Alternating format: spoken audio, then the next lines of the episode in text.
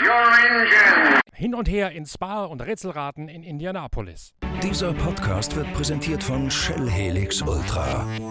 Das Premium-Motorenöl für deinen Motor.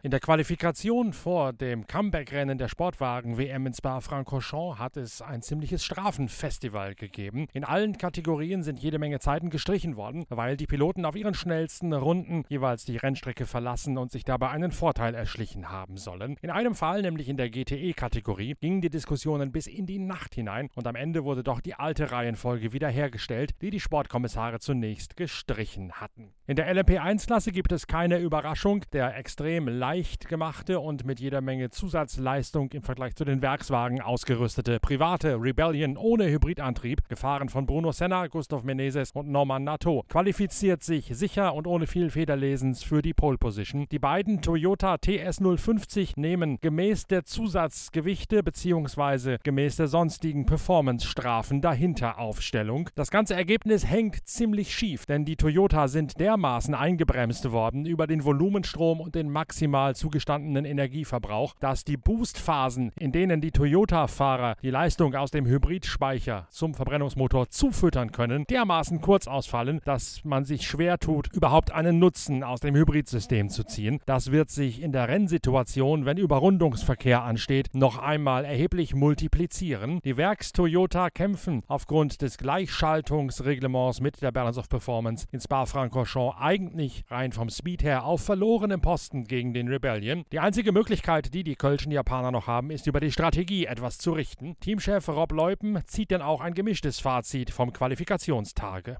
Mittlerweile für uns äh, ja, die Heimrennstrecke und unter Corona-Zeiten eigentlich äh, eine ganz gute Lösung, um das Rennen wieder anzufangen, nah zu Hause und äh, sehr gut zu erreichen und logistisch kein großes Problem. Aus der Toyota Bubble äh, hier von, Renn, von der Rennstrecke Spa haben wir gestern ein Qualifying erlebt, wie wir es eigentlich erwartet haben. Äh, zweiter, dritter Platz aufgrund des Succession Handicaps für beide Fahrzeuge. Die 8 hatte etwas weniger Handicap als die 7, dementsprechend auch für die 8 die zweite den zweiten Platz und für die 7 den dritten Platz. Wie erwartet dann Rebellion vorneweg mit pro Runde ungefähr 0,4 Sekunden schneller. Auch das liegt alles in den Erwartungen. Dementsprechend äh, ja, gehen wir äh, mit einer recht offensiven Strategie ins Rennen hinein. Gewinnen wollen wir hier, aber auch es ist für uns äh, sehr wichtig, äh, die Le Mans-Vorbereitung hier schon anzufangen. Wir äh, fahren hier mit Low Downforce, das sogenannte Le Mans Package, ähm, um äh, ja, auch so viel wie möglich ja, Erkenntnisse daraus zu, zu, abzuleiten, was und äh, wie das Paket in Le Mans funktionieren wird. Ähm, wichtig auch in der Corona-Zeit, dass wir jede äh, Minute äh, weiterhin in, in, Training und Vorbereitung stecken. Äh, das Testen ist sehr, sehr eingeschränkt nur möglich. Ähm, auch zwischen Spa und Le Mans. Und äh, hier bereiten wir uns wirklich äh, auch äh, nicht nur auf Spa, sondern auch auf Le Mans vor. Und äh, nach sechs Monaten ohne Rennen zu fahren, müssen die eingerosteten Knochen des Teams wieder ein bisschen äh, geschmeidiger werden. Ähm, die Stimmung ist gut, Teamwork ist auch gut, ein bisschen anders aufgrund von Social Distancing.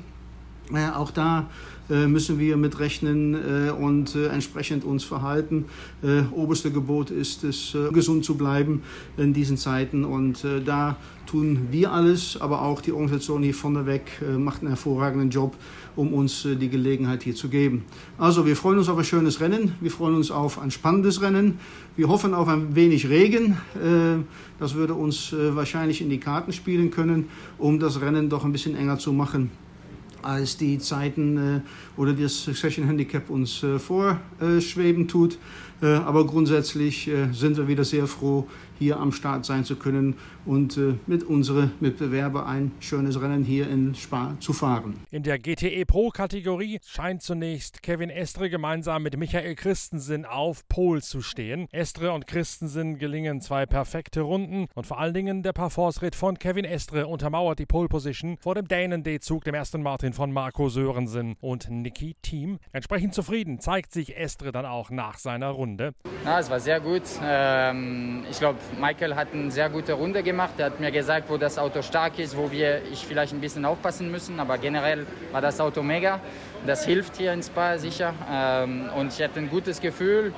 Vertrauen war da und, äh, und am Ende habe ich eine sehr, sehr gute Runde äh, irgendwie hingezaubert.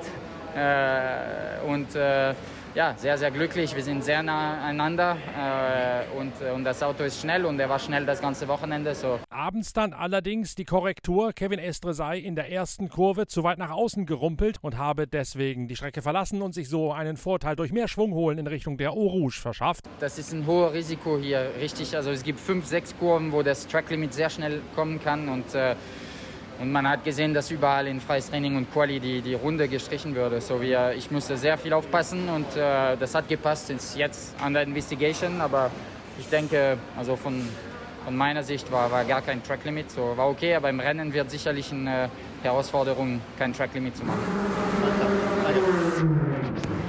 Das Team argumentiert sofort dagegen. Allerdings schaut es lange Zeit so aus, als würde Kevin Estre mit Michael Christensen von der Pole auf den letzten Startplatz seiner Kategorie verbannt werden. Axel Stehlich denn auch mit einem zartbitter Fazit nach den ersten Diskussionen mit den Sportkommissaren. Ja, wir haben eine neue Situation. Ähm, uns wurde mitgeteilt, dass die schnellste Runde vom Kevin äh, gestrichen wurde, weil er Track Limits in Turn 1 überschritten hat.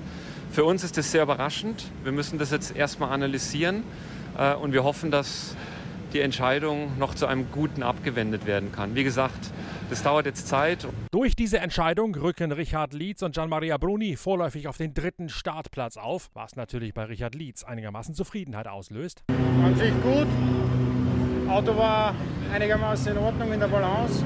Ähm, werden wir sehen, ob das morgen im Rennen die Strategie aufgeht. Das Wetter ist äh, ja, Mischverhältnisse angesagt. Es ist nicht ganz klar, ob es trocken bleibt. Wenn es trocken bleibt, haben wir jetzt einen Reifensatz mehr äh, neuen. Es ist ein Spiel. Man sieht erst nach den sechs Stunden, wer gewinnt. Dann allerdings die Rolle rückwärts. Die Sportkommissare nehmen ihre eigene Entscheidung zurück, nachdem sie sich sämtliche Aufzeichnungen noch einmal angeschaut haben. Kevin Estre und Michael Christensen dürfen ihre Pole Position doch behalten und starten vom ersten Rang ihrer Klasse ins sechs Stunden lange Rennen, das bereits am Samstagnachmittag auf die Reise gebracht wird.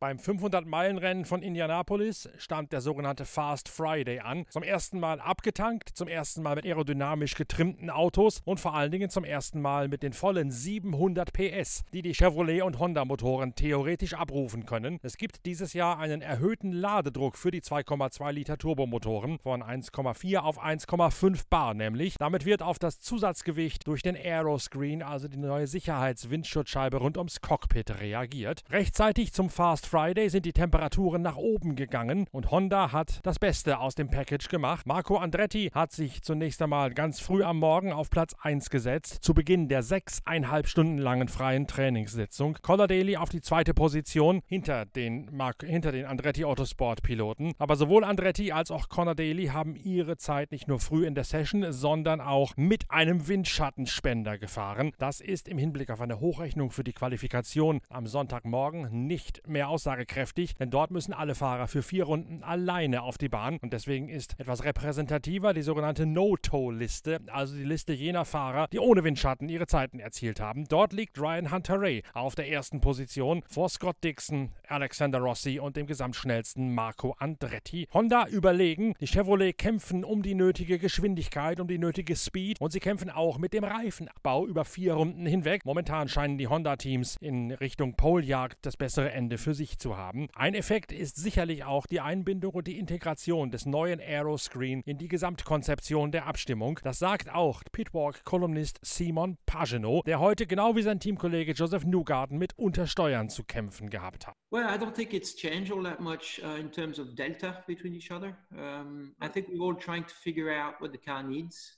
Um, and as a team, I think we're all working to try and understand how we could make the tires work the best way. Uh, there's added weight to the car, and it certainly added stress to the tires.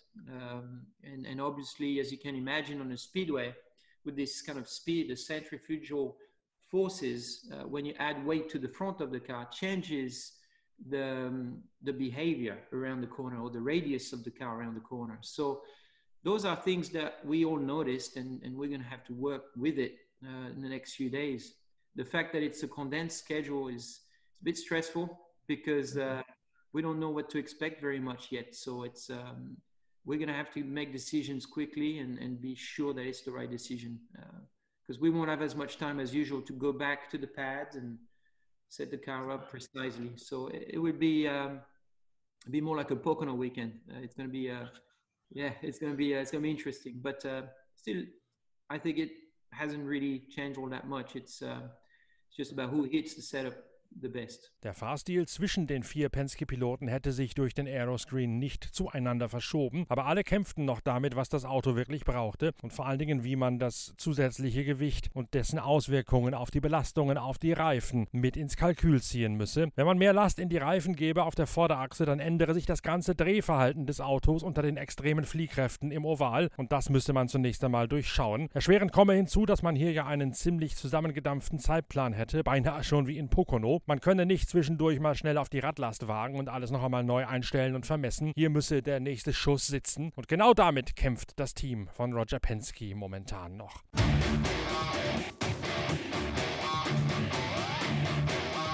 Mittlerweile gibt es auch die Verlosung für die Startplätze für das Einzelzeitfahren in der Vorqualifikation, die dann für die ersten neun für das Einzelzeitfahren ausschlaggebend ist. Je früher man am Samstag auf die Bahn kommt, desto besser bei der extremen Hitze, die sich tagsüber in Indianapolis aufbaut. Graham Rahal, Takuma Sato, Dalton Kellett und Rinos VK aus den Niederlanden haben die ersten vier Startplätze. Von den größeren Favoriten ist Scott Dixon als Sechster unterwegs, Joseph Newgarden, der Titelverteidiger, als Neunter, Will Power als Zehnter und Alexander Rossi als Zwölfter. Simon Paschenow Renault und auch Marco Andretti kommen als 27. und 28. auf die Bahn. Dann könnte es vielleicht schon wieder eine Spur kühler werden. Und wenn der Wind nachlässt, könnte das noch zu einer Geheimwaffe werden. Gerade für Marco Andretti, der sich an diesem Wochenende in bester Verfassung präsentiert.